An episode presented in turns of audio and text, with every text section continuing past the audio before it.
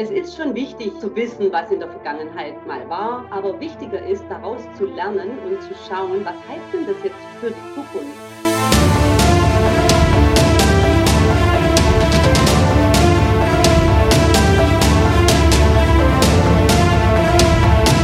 Das ist mein Ding, das verstehe ich, das möchte ich machen und ich mach's einfach. Denk nicht zu viel nach, auch wenn mein ganzes Umfeld sagt, du spinnst, mach.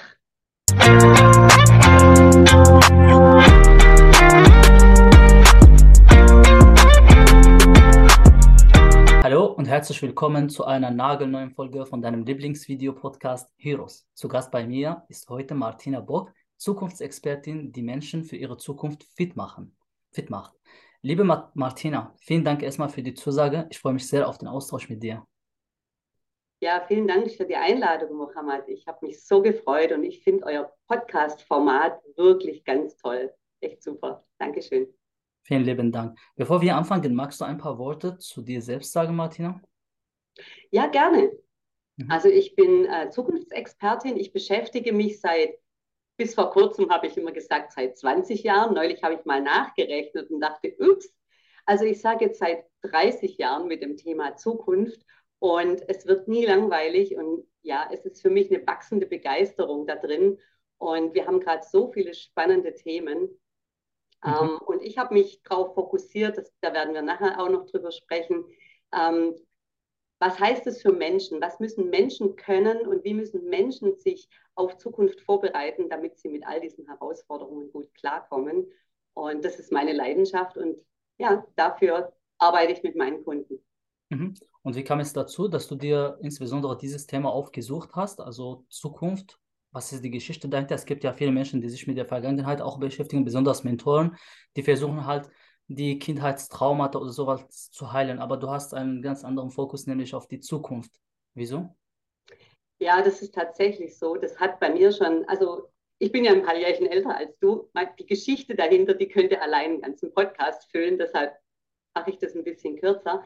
Ich habe mich tatsächlich schon als Kind immer mehr dafür interessiert, wie etwas bestmöglich sein könnte, anstatt wie es jetzt ist oder was früher passiert ist. Das hat mich nie so interessiert. Das heißt, ich habe mich damals schon mehr für Zukunft interessiert. Ich fand ganz viele Dinge spannend. Ich bin in dem Jahr geboren, in dem äh, wir auf dem Mond gelandet sind. Also vielleicht hat das was damit zu tun, ich weiß es nicht. Und ähm, ich habe irgendwann festgestellt, dass es ist schon wichtig zu wissen, was in der Vergangenheit mal war, aber wichtiger ist, daraus zu lernen und zu schauen, was heißt denn das jetzt für die Zukunft? Meiner Meinung nach hilft es uns nicht so sehr viel immer an der Vergangenheit rum. Ich sage auch, ich bin ja Schwäbin, wir sagen rumzudoktern, sondern zu schauen, okay, die Welt hat sich einfach verändert. Ja, die ist so schnell und komplex geworden, dass wir mit den Methoden von früher einfach nicht mehr durch die Tür kommen. Aber wir haben nichts anderes gelernt. Und das war der Punkt, wo ich gedacht habe, okay, wir müssen anders arbeiten, wir müssen unseren Fokus mehr in die Zukunft legen und vor allem auch schauen, wie möchten wir die Zukunft denn haben? Was heißt denn eine lebenswerte Zukunft? Du kennst es sicher, dass man ja lernt auch, ähm, gestalte dein Leben so, wie du das möchtest. Mhm. Ja, und genauso können wir unsere Zukunft gestalten. Wir sind der eben nicht ausgeliefert. Und das hat mich immer fasziniert und vor allem der der Part Mensch. Ja? Also es geht jetzt nicht darum, welche neuen KI-Tools gibt es. Ich liebe KI-Tools, gar keine Frage. Aber letztendlich geht es darum, wie gehen wir mit dieser Masse an Möglichkeiten um, um die zu gestalten. Mhm. Und das ist das, was, wo ich immer, egal mit welchem Thema ich mich beschäftigt habe, ich habe ja jahrzehntelang in der IT gearbeitet. Ich habe irgendwann verstanden, es geht immer um den Menschen. Wir Menschen so. Mohammeds und Martinas und X und Y sind die, die letztendlich die Zukunft machen, die sich was ausdenken. Mhm. Und da wollte ich ansetzen. Das hat mir eigentlich überall so ein bisschen gefehlt, das Thema. Mhm. Du hast von der Gestaltung der Zukunft gesprochen. Heißt das, dass du konkret Pläne für die Menschen, also für ihre Zukunft machst? Wenn, dann äh, in welchem Bereich? Also beruflicher Zukunft, äh, privater Zukunft, familiärer Zukunft? Äh, wie genau arbeitest du mit den Menschen und inwieweit? Ja, im Prinzip ist es das, aber du darfst dir das mehr wie ein Puzzle vorstellen als wie einen festen Plan. Wir wissen ja nicht, was in der Zukunft kommt. Wir können nur Dinge erahnen.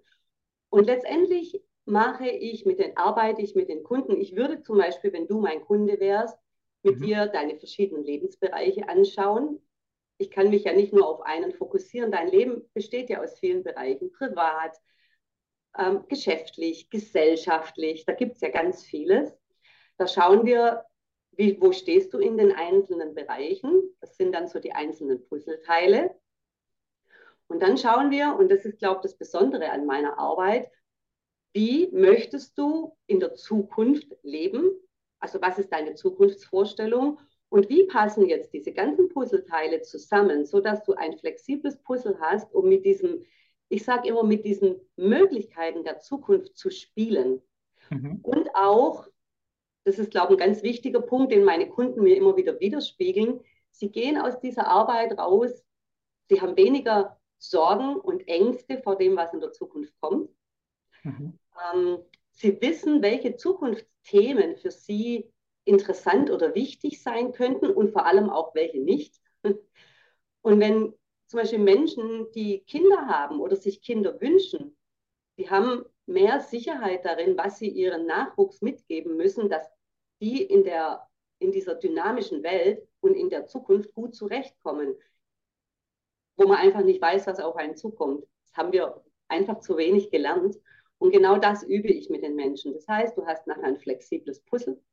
Das kannst du je nachdem, was kommt, neu zusammensetzen. Und du hast einfach innere Sicherheit. Und ähm, ja, letztendlich geht es ja darum, dass du Freude für die Zukunft hast, dass du dich freust auf die Zukunft. Nicht so dieses, diese Katastrophenfantasien, oh Gott, was kann da alles noch passieren? Ja, ja. Das ist das, wie ich mit meinen Kunden arbeite. Cool.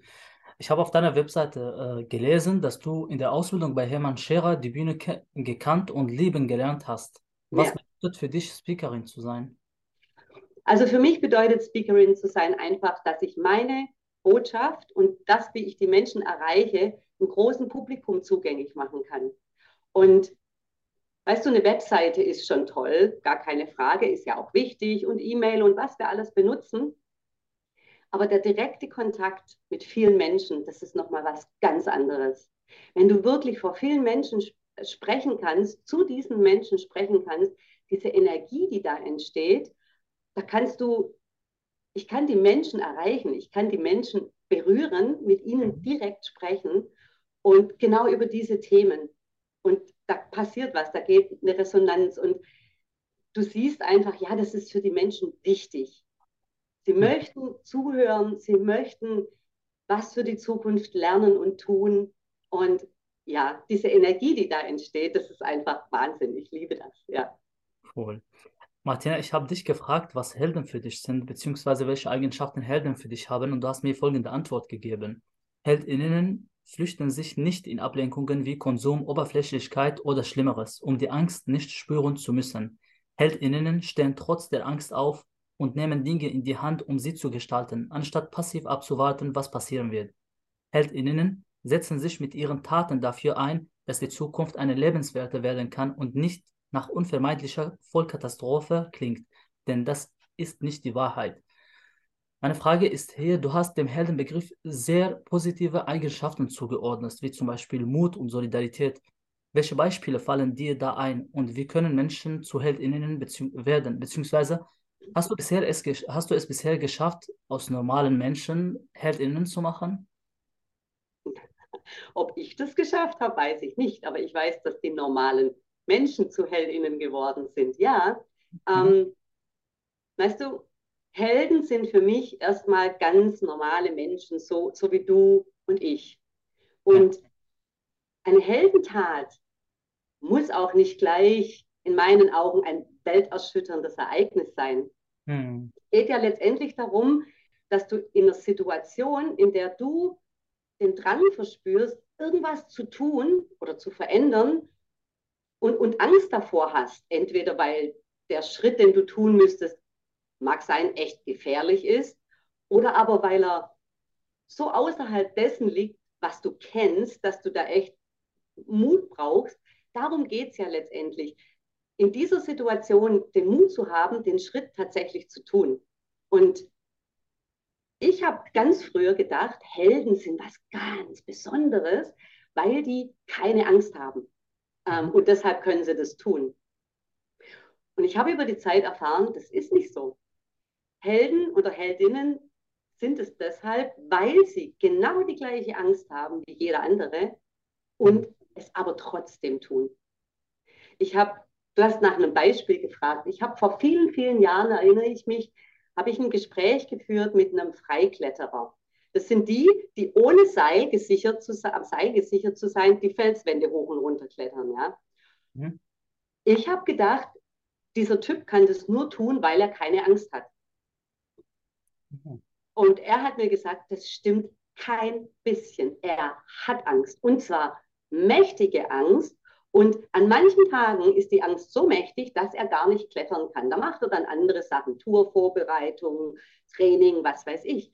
Und die Angst ist sogar wichtig für ihn, weil ohne die Angst, hat er gesagt, wäre er schon längst tot. und er hat mir dann damals zu verstehen gegeben, ähm, diese Angst muss da sein, du musst die fühlen, aber du musst lernen, mit ihr umzugehen. Du darfst dich von ihr nicht beherrschen lassen. Das heißt, die Kunst, die, glaube Helden lernen müssen oder können wahrscheinlich, deshalb werden sie zu Helden, ist, sie haben diese Angst, sie akzeptieren die Angst und sie tun alles, was sie können, um die Situationen, die die Angst dir so vorspielt, die Horrorszenarien, möglichst zu vermeiden. Im Fall dieses Kletterers waren das jetzt Dinge wie, er hat trainiert, sein Körper trainiert, sein Geist trainiert, gelernt, wie hat er gesagt, den Fels zu lesen, also wirklich zu verstehen, wo kann ich hoch, ähm, ein gutes Team aufzubauen, mit dem mhm. Material umgehen zu lernen. Aber das hat die Angst nicht weggemacht, nur beherrschbar gemacht und ihm die Möglichkeit gegeben. Und ich habe im Laufe der Jahre auch Menschen in meinem Umfeld erlebt, für die war es eine riesen Herausforderung, beispielsweise an einem runden Geburtstag von einem guten Freund eine Rede vor allen Menschen zu halten, ein Geburtstagsgedicht vorzutragen. Die hatten schlaflose Nächte vor Angst, aber sie haben es trotzdem gemacht. Und das sind für mich auch Helden. Und ich glaube, das ist diese Essenz. Mhm. In Bezug ja. auf äh, Konsum und Oberflächlichkeit, denkst du, dass wir in diesen Bereichen auch mehr HeldInnen brauchen, besonders für unsere Zukunft? Ja, auf jeden Fall. Ähm, weißt du, stillhalten und abwarten oder teilweise uns auch betäuben, das ist das, was ich meine mit dieser Flucht in Konsum oder so, das können wir ziemlich gut. Mhm. Und das hat uns letztendlich bis zum gewissen Punkt dahin gebracht, wo wir heute stehen. Und ähm, ich meine, damit kommen wir nicht in eine, damit können wir keine lebenswerte Zukunft gestalten mit dieser Haltung. Und es wird ja auch niemand vom Himmel schneien, mit dem Fingern schnippen und alles ist gut wir müssen es ja tun. Mhm. Und deshalb glaube ich schon, dass wir wirklich mehr Heldinnen und Helden brauchen, die sich einfach für dieses gute Leben in der Zukunft stark machen und herausfinden wollen, wie das geht, weil die bereichern ja damit ihr ganzes Umfeld und die können andere motivieren, durch ihre Taten auch loszugehen und mitzumachen oder etwas zu machen. Ich finde, zum Beispiel Fridays for Future finde ich, egal was man jetzt über die per, per se denkt, über das Thema, aber ich finde, die sind ein super Beispiel, was passieren kann, wenn man einfach mal losgeht und macht und dadurch auch andere ansteckt. Und mhm. selbst wenn deine Heldentat, die du für dich so tust, den Mut, den du einsetzt, nur dein direktes Umfeld, deine, weiß ich nicht, Familie, die Kollegen oder Nachbarn betrifft, selbst dann darfst du dich zu Recht als Held feiern, finde ich. Mhm. Ja. Mhm.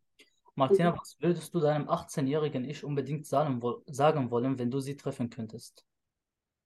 Ich würde meinem 18-jährigen Ich eigentlich nur einen Satz mitgeben. Ich würde einfach nur sagen, mach. Denk nicht zu viel nach. Mach einfach, was aus deinem Herzen rauskommt. Mhm. Ich habe in diesem Alter wirklich, ich meine, es ist wahrscheinlich auch bis zu einem bestimmten Punkt normal. In dem Alter ist man viel am Suchen, auch so sich selber suchen. Wer bin ich eigentlich? Wer sind meine, weiß ich nicht, Vorbilder? Wo möchte ich hin? Und das ist wichtig.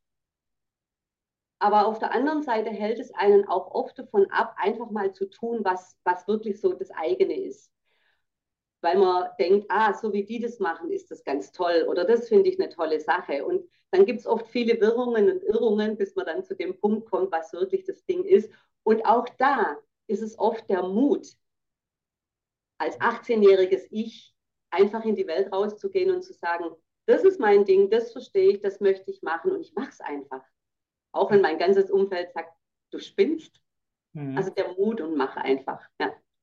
Liebe Martina, du hast es geschafft, mich zu inspirieren. Wer hat es geschafft, dich zu inspirieren in deinem Leben? Wer hat es geschafft, mich zu inspirieren? Es waren Menschen, teilweise sehr bekannte Menschen, zum Beispiel der Stephen Hawking ist ein Mensch, der mich inspiriert hat, ja. aber nicht so sehr mit dem, was er getan hat. Ich habe von, also Physik war ein Horrorfach für mich, muss ich ganz ehrlich zugeben. ähm, sondern das war auch ein Mensch, schau mal, was der für Einschränkungen hatte, ja.